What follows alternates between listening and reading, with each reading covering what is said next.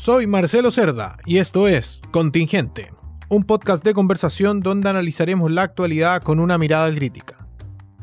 ¿Qué tal amigas y amigos? ¿Cómo les va? Bienvenidos a otro episodio de nuestro podcast Contingente. Todas las semanas hacemos entrevistas y conversaciones con diferentes invitados. Esta semana en particular, una, interesante conversación con un economista, doctor en economía de la Universidad de Columbia, académico de la Universidad de Chile y actual vicepresidente de la Comisión Nacional para la Productividad.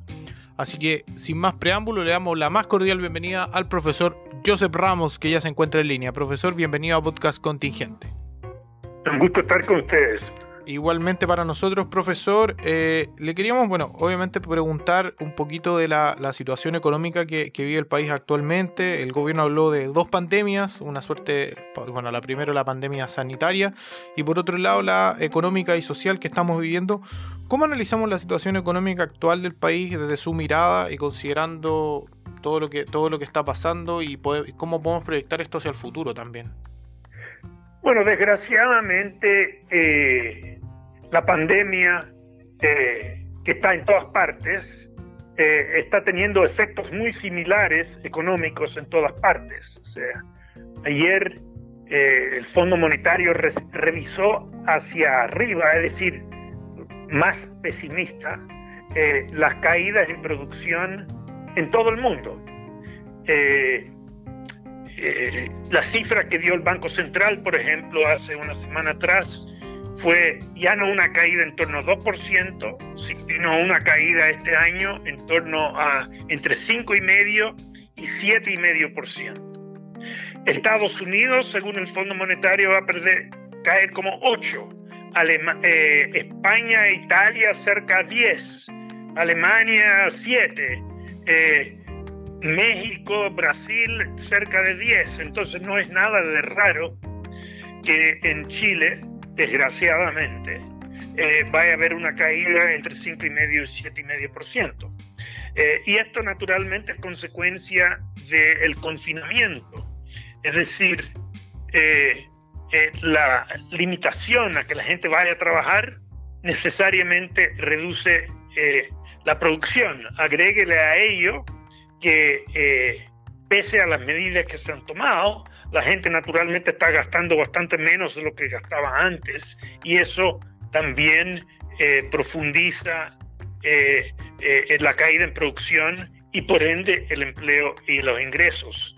¿Cuánto puede durar esto?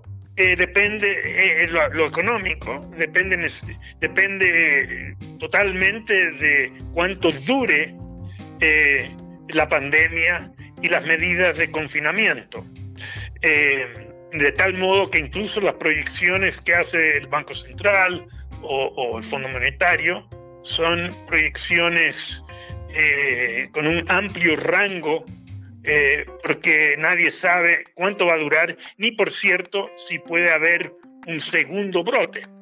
Así que, ahora, la buena noticia es que una vez que termine, probablemente vaya a haber un repunte con cierta fuerza eh, y, el propio eh, eh, Fondo Monetario y el Banco Central proyectan igual como caídas fuertes este año, repuntes fuertes el año que viene, aun cuando no lo suficiente para reponer todo lo perdido este año. Sin duda. Eh, en este caso, eh, ¿cómo, ¿cómo, analiza, la, considerando todo lo que, lo que ha hecho en esta primera aproximación, cómo analiza las medidas que ha ido implementando el gobierno? Eh, han habido varios paquetes de medidas y si básicamente estos, en su opinión, tienen un, un, impacto real o hay otras medidas que quizás uno tendría que empezar a pensar actualmente? Bueno, o sea, yo creo que las medidas que se tomaron en su momento, en marzo, fueron razonables en un contexto donde se vislumbraba que la crisis sanitaria iba a ser más corta y menos profunda. Eh, e, evidentemente, eh, en la medida que eso se dio, o sea, se realizó que iba por más tiempo y era más profundo, eh, se ampliaron esas medidas. El último paquete, por supuesto, siendo mucho más significativo que los iniciales. Estamos hablando de 12 mil millones de dólares, claro, no solo para esta etapa de, crisis, sino incluyendo la etapa posterior de, reactivación. Entonces yo creo que las medidas que se han tomado han sido bastante eh, eh, sensatas. Obviamente todo el mundo es general después de la batalla. Si hubiéramos sabido en marzo lo que sabemos hoy día, habríamos tomado las medidas con más fuerza y más volumen de lo que se tomaron, pero yo creo que, eh, dado las limitaciones de información que tenía, creo que se tomaron, las medidas que se tomaron fueron razonables. Ahora, todavía hay más que se pueden tomar, porque nadie sabe si esto va, cuánto va a durar o si hay segundos brotes. Yo creo que eh, una de las cosas que se podría contemplar, y es más que yo abogo personalmente, es que se puedan retirar fondos eh, eh, de ahorros en la AFP, ahorros que son de las personas, al menos un uso limitado de ellos, para solventar la crisis. Ahora, a diferencia de las propuestas que se han hablado, yo creo que para, para evitar que esos recursos, eh, todo el mundo tome los recursos ahora, porque el futuro le importa poco, eh, eso es arriesgar que las pensiones actuales que ya son bajas sean aún más bajas en su momento. Yo propongo que se permita eh, retirar fondos, digamos un millón de pesos durante la crisis, pero a cambio de que se postergue la edad de jubilación, digamos, en un año, algo por el estilo, de tal modo de frenar simplemente que haya una liquidación de fondos, tanto para la gente que lo necesita como la gente que lo necesita menos. Pero en fin, eh, yo creo que hay más medidas que se pueden tomar, Dios quiera que no sea necesario. Eh, pero eh, yo creo que no hemos escuchado lo último en esto. Claro, es interesante desde, desde el lugar en el que usted, en el que usted está, desde la, academia, digamos, y desde la investigación en estas materias, escucharlo hablar de una medida como esta, porque da la impresión que en esta hay como harto dogmatismo eh, respecto a si, a si corresponde o no corresponde, por ejemplo, echarle mano a los fondos de pensiones, donde además creo yo en lo personal que serviría de alguna manera para empezar quizás una suerte como de reconciliación de la gente con el propio sistema de pensiones y con la misma con la misma FP, digamos, que en, que en esta pasada le, presten eh, y efectivamente eh, dinero a la gente, o le den, le, pasen parte de su dinero a la gente y le den un espacio para, para, para recuperar ese dinero, como en la medida que señala usted, o con lo que se ha escuchado también, que es una suerte como de bono de reconocimiento al momento de pensionarse. Eh, bueno, es que es que eh, eh, si se hace sin costo para las personas, se, corre el riesgo de que eh, la plata hoy obviamente es una fuerte atracción, mientras que la plata cuando uno jubile se va a sacrificar. y claro, o sea, hay el temor de esa miopía que todos tenemos.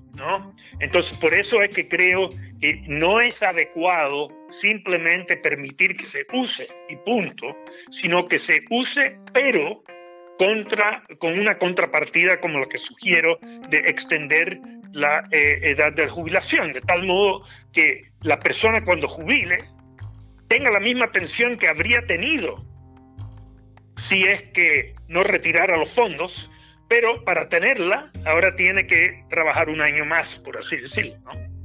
Yo creo que es importante combinar las dos cosas. Si no, eh, bueno, se harían agua o se arriesga a hacer agua los fondos de pensiones. Y, además que se abre la puerta para que en cualquier otra crisis que se produzca como el mismo, la misma situación, ¿no? Bueno, eh, eh, cualquier otra otras necesidades, ¿no? quiero comprar una casa, o sea, no cabe duda que la gente tiene necesidades, pero también eh, justamente la idea de el ahorro forzoso, o sea, ¿por qué hay un ahorro forzoso? Porque tememos que mucha gente con la presión de las necesidades actuales que tienen, y no digo por la crisis, sino por su ingreso, no ahorren para el futuro. Y, cuando llegue el futuro, estén muy desvalidos.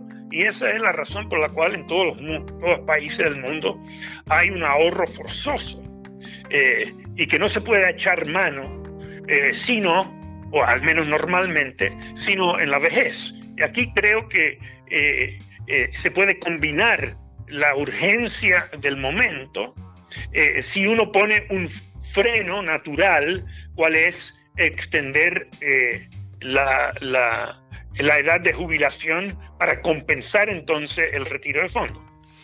Sin duda. Eh, y desde su perspectiva, ¿qué, dificultades le pone a, las personas que toman decisiones? Yo he escuchado en una entrevista suya antes que, claro, que hemos aprendido de las otras, em, de las otras crisis, los bancos centrales de, reaccionan de manera adecuada probablemente, pero ¿qué dificultades le pone una crisis que, a diferencia, por ejemplo, la del 2008, de la crisis subprime, no es una crisis propiamente tal financiera, sino que es una crisis eh, sanitaria que impacta en la, en la economía real? Eh, de la gente a la hora de tomar, de tomar decisiones o de, o de pensar en las medidas que se pueden, que se pueden tomar al respecto? Bueno, eh, eh, esto tiene puntos a favor y en contra. O sea, la, la ventaja de esta crisis, por así decirlo, es que sabemos la causa, que no estamos permitiendo que la gente trabaje. O sea, y permitiendo que la gente trabaje, eh, o sea, las máquinas están ahí, las fábricas están ahí, los trabajadores están ahí. O sea, eh, eh, la cosa es solucionar la situación sanitaria. El problema que no sabemos hacer eso. Ese, es el freno de verdadero, ¿no? O sea, el costo en vidas y, que, y la incertidumbre por no tener medicinas y vacunas al respecto. Entonces, ese es el, la solución económica pasa principalmente por una solución sanitaria. Eh, eh, eso, o si no, aceptamos que la gente se muera nomás y, sigamos, echemos para adelante, pero creo que eh, todos estamos de acuerdo que no se puede hacer eso. Entonces, esa es la gran diferencia con estas otras crisis, como la crisis financiera del 2009, que tenían que, el sistema, sobre todo el 2009, el sistema financiero internacional, no el chileno, internacional estaba a punto de quiebra y si no hubiera sido por el salvataje eh, de los bancos centrales eh, de los países desarrollados, eh, habríamos tenido repercusiones en Chile igual que la, durante la Gran Depresión de los años 30, había sido calamitoso. O sea, en, Chile en el año 30 la producción cayó 40%. No estamos hablando del 5, 6, 7 o cosas así. Eh, y gracias a esa acción de los bancos centrales internacionales, eh, no hubo una depresión mundial. Aún, de todas maneras, eh, repercutió negativamente en todos los países, en Chile, pero hubo un manejo también eh, yo diría muy positivo de parte de las autoridades, tanto del fisco como del Banco Central, eh, para aminorar fuertemente la crisis. O sea, se puso mucha carne a la parrilla y, eh, la crisis, eh, la producción cayó un y medio por ciento y repuntó relativamente rápido posteriormente. Entonces hemos aprendido mucho de cómo manejar crisis eh, macroeconómica, pero de todas maneras esta, como digo, no, es una no tiene una causa económica, tiene una causa, eh, una causa sanitaria. Eh, y, mientras no permitamos que la gente trabaje, bueno, la producción cae, es, matemático. Sí, es verdad eso. ya que usted hablaba de, del salvataje que hicieron los, los digamos, los estados en, en, el sistema financiero internacional, se ha hablado harto de, o se ha hablado un poquito en este último tiempo de, de salvataje desde el Estado hacia algunas empresas eh, grandes o de las empresas que cotizan en bolsa, etcétera. Eh, ¿Cómo analiza usted esta, esta posibilidad? Eh, bueno, yo creo que, yo creo, o sea, bueno, separemos. el esfuerzo hasta ahora ha estado centrado particularmente en la pequeñas y medianas empresas, pues ellas no, no tienen la espalda financieras, la liquidez para mantenerse durante cerradas durante esta crisis. O sea, pueden aguantar un mes, dos meses, pero eh, por eso el énfasis ha, sido tratado de darles crédito, acceso a crédito con garantías estatales eh, para que ellos puedan sobrevivir. Las grandes empresas tienen la espalda financiera, pero tampoco 100%. Según uno ve que eh, LAN Chile, para, un caso emblemático, eh, ha acudido lo que se llama el capítulo 11 en Estados Unidos, que permite una, un reordenamiento eh, del pago a los acreedores en ciertas condiciones, eh, porque ellos tienen dificultad. O sea, ¿cuánto tiempo pueden mantenerse trabajando a, no sé, 5% de su actividad normal y, manteniendo eh, su personal? Entonces, para eso, creo que, bueno, acabo de leer que el gobierno alemán ha entrado a apoyar a, la línea aérea Lufthansa, que equivalente a nuestro LAN Chile, por así decirlo, eh, para ellos, y para mantenerlo eh, eh, operacional y sobre todo para mantener el personal que trabaja en ella. y para hacer esto, ha tomado acciones en la empresa. O sea, yo no creo que en esta crisis lo que uno debe hacer es prestarle a LAN Chile a UF más 5%, UF más 4%, algo por el estilo.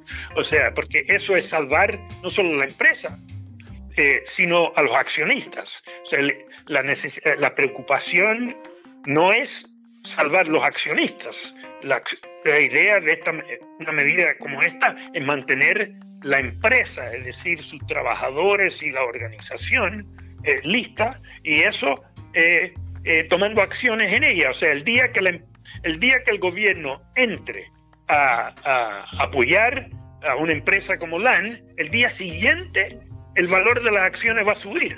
Entonces, no por un esfuerzo de los accionistas, sino por un esfuerzo del Estado. Entonces, eh, a mi modo de ver, eh, darle un crédito no es la medida, sino es tomar acciones de tal modo que el beneficiado, cualquier repunte en el valor de las acciones, sea eh, el Estado y no solo los accionistas actuales. Sí, yo, estoy de acuerdo con usted en, este punto, pero quiero ser un poquito como abogado del diablo y quería preguntarle cómo le explicamos a la gente o al, ciudadano normal eh, que por años en Chile estas grandes empresas, las que el Estado estaría eventualmente salvatando, justificaron sus ganancias y sus grandes utilidades respecto a que ellos asumían los riesgos y, que por eso funcionaba, funcionaba de esa manera. Eh, y que ahora, cuando efectivamente llegaron los riesgos, cuando efectivamente llegó una crisis, una crisis financiera, es el Estado el que tiene que ir a salvarlos, digamos.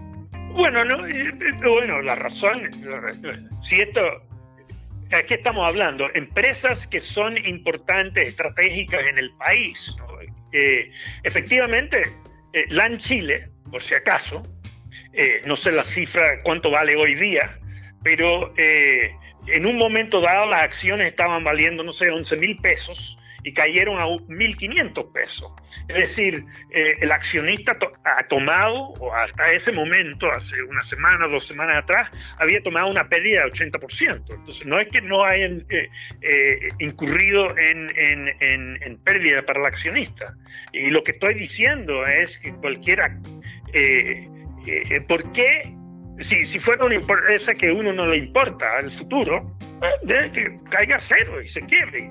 Lo que pasa es que son empresas que van a repercutir fuertemente en el resto de la economía y son empresas que, eh, naturalmente uno quisiera, o sea, uno quisiera que pasado la tempestad, en seis meses más, eh, vuelvan a, a estar funcionando. Entonces uno no quiere quiebra, que todo el personal se vaya a la calle, que los pilotos se vayan a la calle, y en seis meses tener que reconstituir la empresa. Y por eso es que si uno toma eh, acciones en la empresa, uno como Estado se beneficiará del repunte que definitivamente van a tener pasado esta crisis. Sin duda. ¿Cómo, ¿Cómo se va a precarizar o cómo se ha precarizado ya el mundo del empleo en Chile a partir de esta crisis? Estoy pensando, por ejemplo, en la encuesta que salió hace algunos días respecto a las... Em, a las empresas que están acogidas a la ley de protección del empleo que señalaban un poquito más de un 50% que probablemente una vez que esta crisis se supere ellos no van a poder reabsorber a esos trabajadores que hoy día tienen el, contrato congelado. ¿Cómo, ¿Cómo, cómo, se va a precarizar el mundo del empleo a partir de, lo que está pasando de aquí en adelante? Bueno, el empleo depende de la producción. Eh, una vez que eh, una vez que el confinamiento termine, yo creo que, bueno, y esas son las proyecciones que hace el Central y el Fondo Monetario en todas partes, eh, van, a, eh, eh, van a recuperarse gran parte de esos empleos. No todos, o sea, por ejemplo, volvamos al caso de la línea aérea, eh, los turistas no se van a subir a los aviones el día que se deje el confinamiento. Aunque los pilotos estén listos, los azafatos estén listos, eh, no todo el mundo, sobre todo el turista, eh, por razones prudenciales, va a hacer, subirse con cautela. y por consiguiente, ese sector va a sufrir no, va a repuntar en tres meses. Eh, cree que en el caso de las líneas aéreas o los cruceros eh, puede ser cosa de dos años antes que se vuelva a la normalidad de producción y de empleo. Entonces, esa gente va a, estar, va a sufrir mucho. Asimismo, la gente que está en hoteles. Eh, Restaurantes menos, porque yo creo que eh, pasado el confinamiento al poco tiempo, en mi opinión, si a los dos o tres meses, la gente va a volver a acudir a los bares y los restaurantes y a los cines. Y entonces esos empleos se van a, eh, van a tender a recuperarse más rápidamente. Ahora, también sabemos que para la recuperación eh, es una especie de huevo gallina. Eh, yo no, o sea, uno contrata personal si hay gente gastando plata. Y para gastar plata la gente tiene que tener empleo, tener ingreso. Y por eso es que el, el, eh, la reactivación, los recursos, se ha hablado de conservar parte de estos 12 mil millones de dólares. Parte importante es para gastar en la reactivación y ahí donde se habla de un programa especial en obras públicas y en, eh, y en construcción de vivienda para gatillar esa contracción, eh, contratación y mayor gasto y así a echar a andar eh, un círculo virtuoso de más producción, más empleo, más empleo, más ingreso, más ingreso, más gasto, más gasto, más producción y así sucesivamente. Entonces, a tu pregunta, eh, eh, efectivamente el fin del confinamiento va a repuntar el empleo, pero no va a ser, lamentablemente, eh, no se va a recuperar el empleo en tres meses más. O sea, yo, yo incluso tomando las cifras del Banco Central, que la producción el año que viene va a subir 5%, cayó este, este año va a caer 6,5%.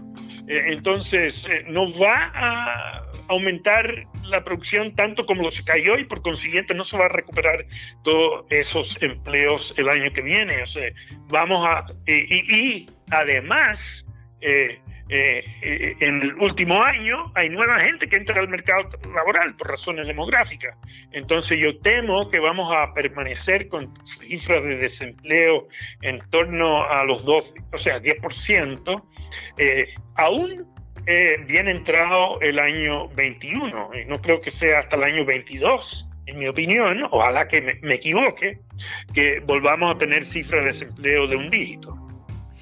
Sin duda. ¿Qué, qué esta, esta misma como... Eh, digamos, análisis que se hicieron en algunos medios internacionales, estoy pensando particularmente en el que hizo Bloomberg, de, que Chile había seguido, por así decirlo, a las naciones ricas, solo para darse cuenta que tenía un gran porcentaje de, ciudadanos pobres. Eh, ¿Qué le parece este análisis pensando en, bueno, en los años que usted lleva acá, acá en nuestro país haciendo academia, pero también como ciudadano chileno, digamos?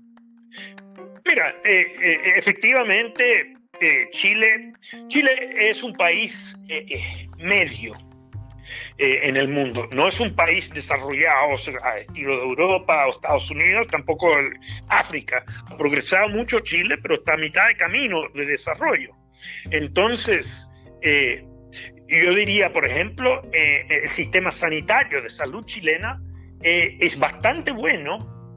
o sea, si Chile es en lo medio económicamente, yo creo que es lo medio alto en lo que el sistema de salud se refiere. O sea, aunque lo criticamos mucho, la esperanza de vida en Chile hoy día es mayor a la de Estados Unidos. Que, eh, eh, y los norteamericanos gastan eh, mucho más, obviamente, que lo que gasta Chile. Entonces, Chile ha logrado mucho en la salud, aun cuando queda mucho por hacer. Pero igual como en salud eh, está de la media para arriba, en, en, en, en eh, hacinamiento densidad de, población modesta, por no decir pobre, que vive en,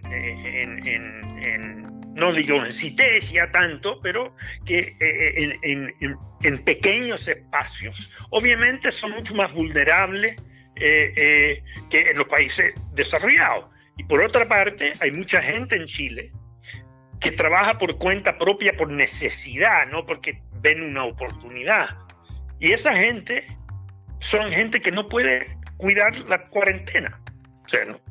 Son gente que, o cuando uno escucha que hay gran cantidad de gente que mucho más en la calle de lo que uno esperaría por la cuarentena casi general en la región metropolitana, esto necesariamente porque mucha gente tiene que salir a trabajar para eh, generar algo de ingreso.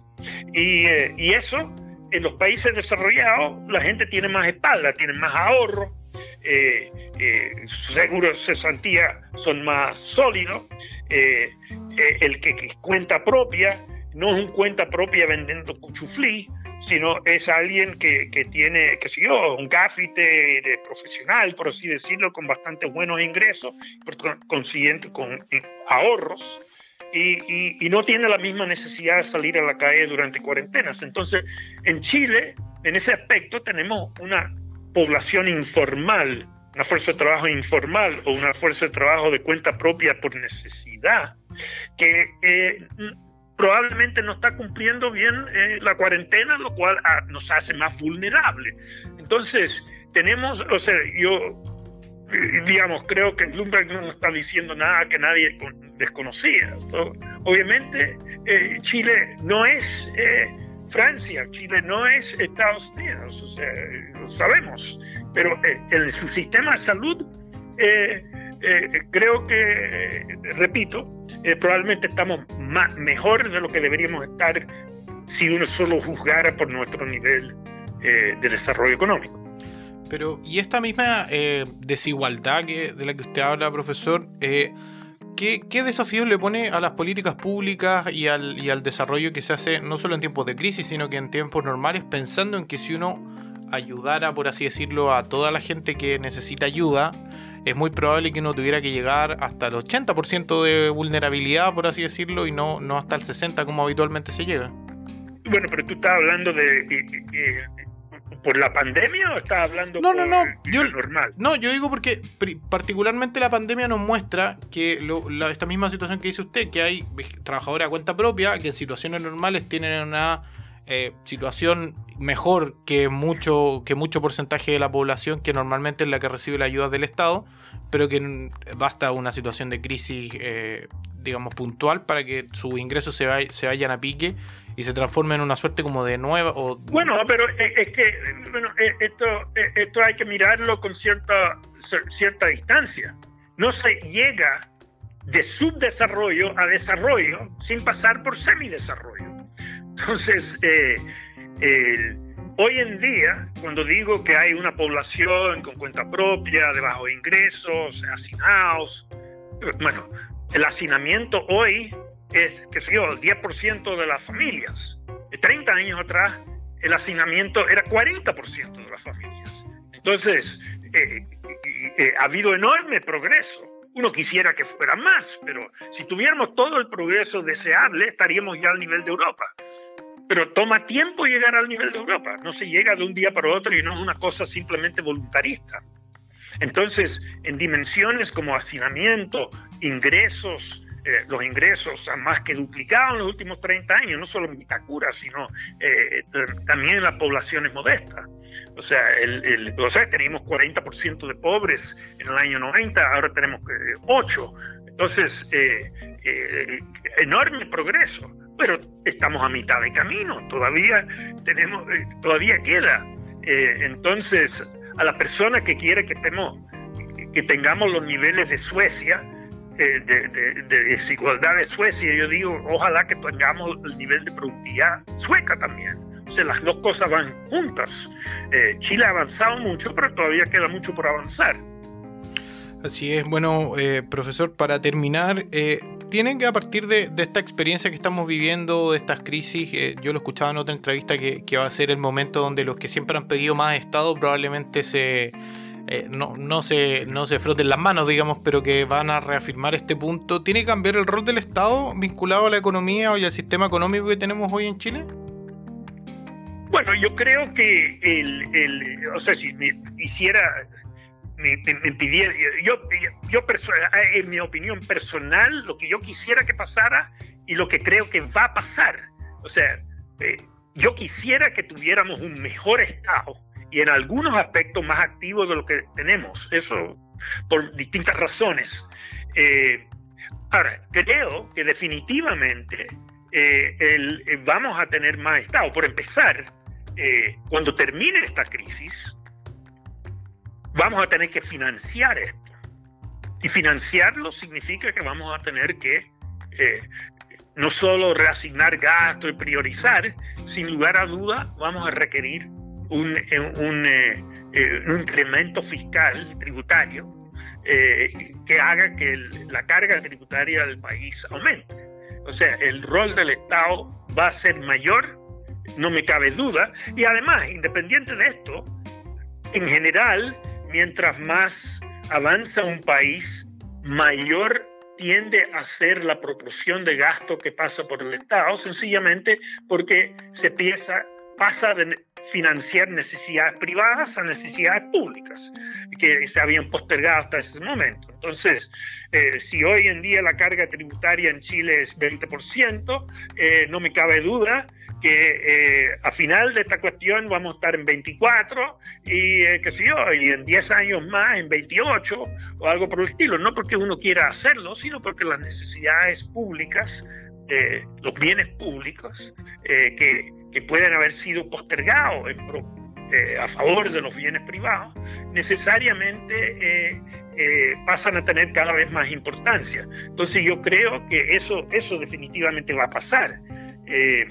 Ahora, uno quiere, y hay que recordarlo, entonces que esto, no, esto sea un Estado musculoso y no solo un Estado burocrático, graso, mucha grasa. Eh, eh, que el gasto que se haga sea efectivo, eh, áreas más prioritarias, y creo que hay mucho que se puede hacer en ese ámbito. Pero de todas maneras uno quiere un Estado, va a ser un Estado más grande y ojalá que sea un Estado más musculoso y no simplemente más, de más, más peso. Lo, último, profesor, ah, ya que lo, mencionó, eh, ¿en qué áreas le parece que el Estado debería ser un poquito más activo y más, más fuerte? Solo pues, si tenemos un ejemplo como para, como para que quede la idea. Bueno, eh, eh, voy a tomar un ejemplo que no, no, no es tanto de plata, pero voy a dar dos ejemplos. Por ejemplo, uno, creo que se podría, el Estado tiene un rol en, eh, yo diría, eh, en desarrollo estratégico, o sea, cómo potenciar los recursos naturales que Chile tiene, eh, agregando valor tanto no solo en la extracción, sino en el procesamiento, así como en las industrias que producen maquinaria equipos e insumos para esos recursos naturales. Entonces, eh, lo que en inglés se llama los clusters, potenciar los clusters productivos en torno a los recursos naturales, yo creo que eso es una apuesta que yo eh, haría. Y otra, eh, creo que ya igual de polémico tal vez, es que creo que el Estado debería de jugar un rol más, un rol de guiar eh, las carreras universitarias que se van a potenciar. O sea, hasta hoy en día, eh, el que decide qué cosas se van a estudiar eh, es el estudiante, el dolo de 18 años, que no tiene idea de lo, cuáles son las necesidades. Tal vez el Estado no, no tenga mucho más, mayor idea, pero me atrevería, yo atrevería a hacer que el Estado financie eh, por sobre todo ciertas carreras, que son las pedagogías, las científicas, las tecnológicas, eh, bueno, financien una base de todo, pero potencia algunas áreas donde uno cree que las necesidades van a ser mayores en el futuro. Eh, que todo el mundo estudie lo que quiera, pero si lo que quiera hacer estudiar gratis, que lo haga sobre todo en carreras que el Estado eh, considere que, que, son más, que van a ser más necesarias de aquí a 20 años más. Le queremos agradecer, profesor Josep Ramos, por estos, por estos minutos, por esta agradable y pedagógica conversación sobre, sobre la situación económica del país. Vamos a estar eh, en contacto, así que muchísimas gracias por, por, este, por esta entrevista. Bueno, gracias por la oportunidad. Buenas noches. Igualmente, hasta luego. Esto fue Contingente. Síguenos en nuestras redes sociales arroba contingente-podcast en Instagram y contingente en Facebook.